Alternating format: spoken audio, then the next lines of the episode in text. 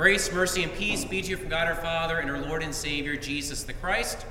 The sermon text is the epistle reading from Romans chapter 8. You may be seated.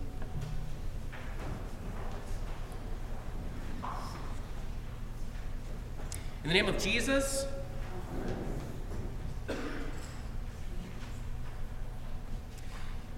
as I start the new year, voices inside and out afflict and accuse me, filling me with so much fear. Another year brings another interrogation. There are those who take the stand against me. Now, now this court scene is, is, is only in my head. No one can see this actually playing out, but, but, but, but only me. And this court scene involves those who are so near and dear to me, they have no clue that, that, that, that, that it's going on. These are GLCers, family, friends, neighbors, those who say, I love you. And I know that they love me. There's no doubt about it whatsoever. I know these folks love me. And yet there have been these interactions, conversations with those who love me that have haunted me, hounded me, harassed me. Now, I have to be clear here. These interactions, these conversations on face value, there's nothing mean spirited about them. There's plain old, you know, conversation, like even, how's the weather today conversation. And yet, these conversations, interactions, have left me feeling conflicted and afflicted. Mainly because I have put words into these people's mouths. People that I say that I love. I put words into their mouths. It's like, you know, I'm just a ventriloquist treating people like, you know, puppets. And that's on me. Shame on me. I'm the one to blame. I can't blame any man, any woman, any child. I only have myself to blame, the person that I see in the mirror. Oh, how I fight these accusations. I do. But they seem to win out so often. From the witness stand I hear those voices and I wish that they were just noises. They're so loud and clear, these, these, these accusations that, that I feel. Oh, you know, you should have been there for me when I was doing horribly. Oh, you should be a better friend to me because I have done so much good to you. Don't you see? Oh, you would have called me if I was a priority.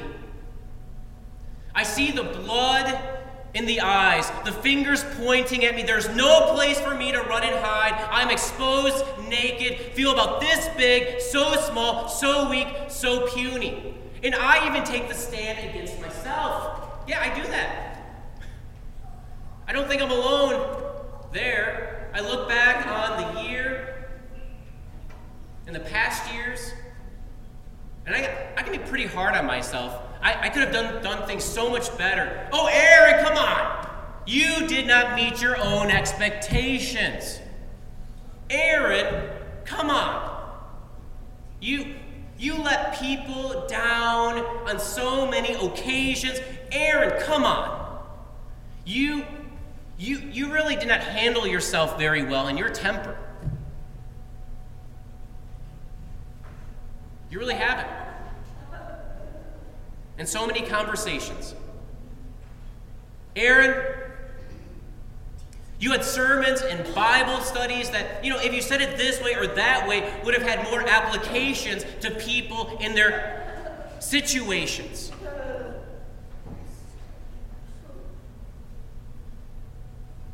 I am one who can beat himself up. I am my own worst critic. Again, I don't think I'm alone there. There is this refrain that is on a loop so often that goes something like this Aaron, you should have tried harder, been better, done more. Aaron, you should have tried harder, been better, done more. Aaron, you should have tried harder, been better, done more.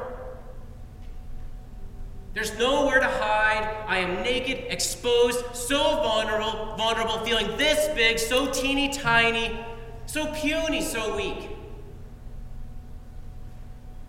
I am such a fraud, a phony, ain't I?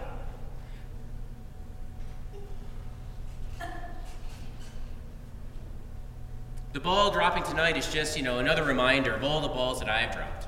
Can Jesus love someone like me? Tonight. Tonight, such good news. News I need to hear from Pastor Paul. Those accusing taunts and jeers, they are drowned out by a voice, by words that fill my ears, telling me that God is for me all my years.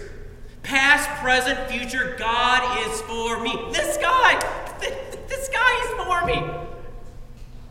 He is for me. Pastor Paul, he reaches this gospel crescendo in his letter to the Romans.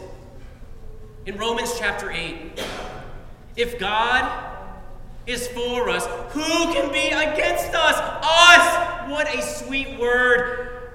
I'm in that word. I'm included, not excluded. I find myself in that word, us. God is for me. What good news. If God is for this guy, then no guy can be against this guy. If God is for this guy, then I can't even be against this guy. This guy. My God has proven his for me ness. He has in the giving of his Son, his Son into death, the death I deserve to die. The death I deserve for all my missteps, mishaps, mistakes, misunderstandings, all of my sin that should have locked me up in hell eternally. My Jesus piled sky high on his shoulders and was crushed, cursed, killed for me at Calvary. My life can never be the same again, totally and utterly transformed. My future so bright, so cheery. It's not as doomy, gloomy as I thought. Because of his nakedness, my guilt, my shame covered. Because of his God forsakenness, my relationship, my connection with God restored, repaired, reconciled for good forever. Because of his bloodiness, my wounds, which are deep and so many, have begun to heal. Because he emptied himself on the cross, I am now filled with such great goodies, like top shelf, the best ever. All that belongs to the Son now belongs to me. God's beloved adopted son. He's so pleased with me. The Father's acceptance, value, worth, love, patience. I got it. I got all of that. And there's so much more for me to look forward to an inheritance. I have a firstborn status. Along with all of my baptized brothers and sisters, I have an inheritance ahead of me. And I'll get to enjoy it on the last day.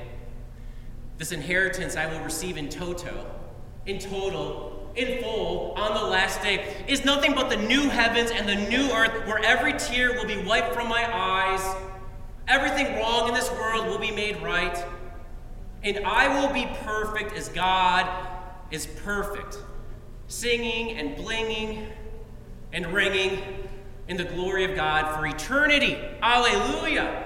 Now I know that the judgment is what stands between me and this inheritance, but I'm not afraid of the judgment anymore. I'm not. How can I be?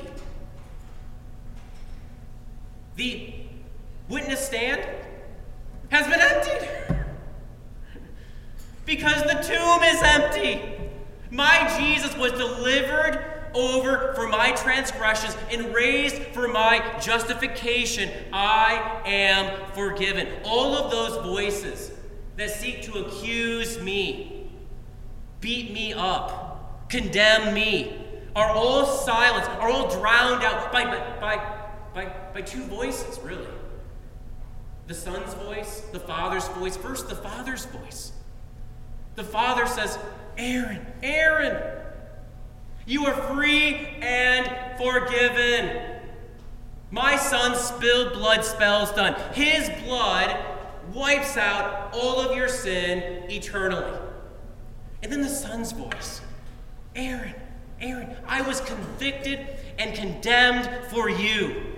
Yes, for you. And now you're acquitted. Case closed. Aren't you happy? How can I dispute what God the Son and God the Father have done for me, this guy? How can I question the Father's judgment, his divine acquittal for all of humanity? How can I argue that uh, my case should be opened again ASAP? That is stupidity, utter foolishness. What am I thinking? Whenever, whenever my voice or, or anyone else's voices accuse me, I know what to do now. I will close my eyes and I will think about that voice. That voice that can't be silenced by death and the grave and the cemetery. That voice that is stronger and louder than everything and everybody. That voice that is filled to overflowing for love, with love and patience and grace and understanding for all of humanity. That voice that is going to bat for me at the right hand of God the Father Almighty. This voice I'm talking about is, of course, the Son's voice. My intercessor, my high priest, my big brother, named Jesus. Yeah, he goes to bat for me. He is the one who suffered all of my pain so that I now have the greatest gain, and that is L O V E love. Love. Love from my Father. My Father who art in heaven. And I know there is nothing, no one that can change the heart of my Father because Jesus is, is right next to the Father, saying nothing but positive things about this guy. Speaking so highly of me, saying stuff like, Father, Father, I bled and died and rose for Aaron, who often goes by Aaron. Yeah, that guy. I bled and died and rose for him. On the cross, I said, It's done. Now he is your son. You hold him, and there's nothing that separates you from him. There's no reason to ever let him go. You hold him for life, for everlasting life. Dear friends, wow regardless of what's in store. I go into 2024 with hope like never before because I am held in the love of my Father. He'll never let me go, that is for sure. No, I'm not going to be Pollyannish. Okay, in 2024, there will be events, occurrences, there will be stuff that, you know, gets me scratching my head, making me question God's love for me. I get that. But I, I go into 2024 with a promise, a never fail promise, that nothing known in all of creation can separate me from the love of God in Christ Jesus. Now, that love will be tested, it has been tested diagnosis or death at GLC that just, you know, rocks, devastates the Grace family and even me. Plans popped in front of me. Friendship flopped because of me. Sermons, Bible studies slopped, and that's, you know, on me.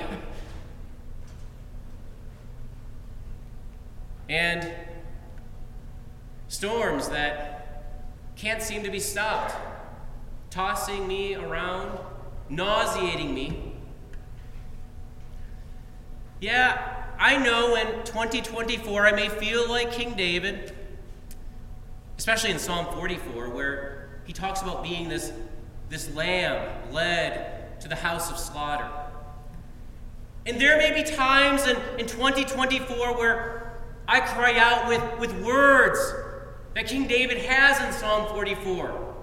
Words like, rouse yourself, God, wake up, quit hitting the snooze button, rise and shine, God, save me, deliver me. Not because I have all my ducks in a row, not because I deserve it, not because I earn it, not because I'm so good, but because of your steadfast love. Your love. Do it for your love. And He will. He will. I can count on the Father's love. I need never despair, for I have a Father in heaven who does care. He loves me. And because of his love, I'm not a victim ever. I am a victor.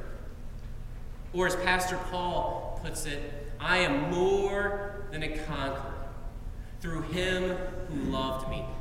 Through Jesus who loved me, who loves me, present tense, whose love dwarfs all regrets and bad bets and disappointments in 2023 and makes my future one of certainty, I go into 2024 with a love. With a love that will never, ever let me down. A love that will be true to me when I fail a love that will carry me when I drop the ball, and I will do that multiple times. Yeah, that's true. A love that will be faithful to me when I am faithless. And this love is not, it's not private. It's public. It's a love that went public in the death and resurrection of Jesus. A love that, that, that is you know, flooding the world. A love that's poured out on this world and continues to be poured out on this world through words and water and bread and wine a love that nothing in all of creation can quake and shake, a love that is stronger and louder than anything that we can think of, a love that is my stability and tranquility in my darkest of days. A love that assures me that God will work all things for my good a love that, in the midst of suffering, only makes my hope more sure, so that I can hope against hope. A love that has me and holds me through life and this world, onward and upward into the life and the world to come.